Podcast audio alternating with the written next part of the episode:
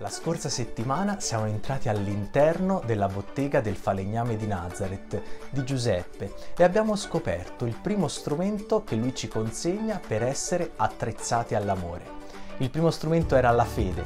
Oggi Suor Tiziana ci mostra il secondo strumento per vivere la nostra chiamata all'amore. Buona visione.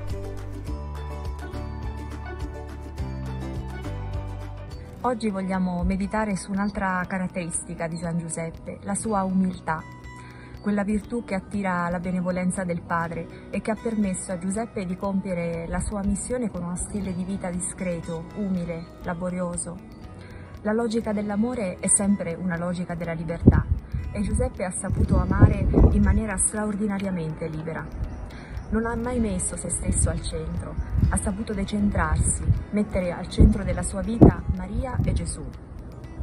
Sappiamo che Gesù nasce dalla famiglia di Davide e il nodo che unisce la storia del re Davide con la storia del Messia è Giuseppe. Giuseppe discende da una stirpe illustre, quella di Davide e Salomone, re di Israele, e grazie a quest'uomo che tutta la storia della salvezza assume il compimento delle profezie Giuseppe è un vero protagonista della storia della salvezza, proprio a partire dalla sua umiltà.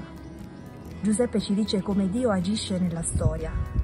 Da una parte c'è il grande sogno della storia della salvezza, che in qualche modo corrisponde a quel desiderio di felicità che ognuno porta nel cuore.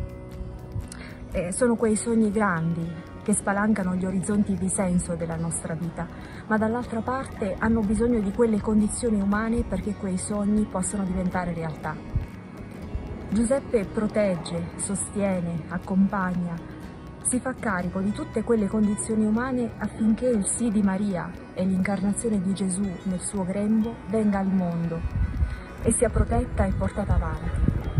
Senza il sì di Giuseppe, senza il suo aver messo la propria umanità a disposizione di Dio, tutta la storia della salvezza non si sarebbe potuta realizzare e per quanto possa apparire ai suoi occhi misterioso, egli lo accoglie, se ne assume la responsabilità e si riconcilia con la propria storia. Giuseppe fa entrare Dio nella storia e fa entrare la storia in Dio. Ciascuno di noi è chiamato ad essere Giuseppe, a diventare cioè quell'umanità affidabile anche per gli altri, affinché attraverso e nonostante la nostra debolezza i disegni di Dio e la storia della salvezza possano compiersi anche oggi. Grazie Suor Tiziana per averci accompagnato anche oggi alla scoperta degli strumenti del falegname di Nazareth per essere attrezzati all'amore. Noi ci vediamo venerdì prossimo con un nuovo video e un nuovo strumento. A presto!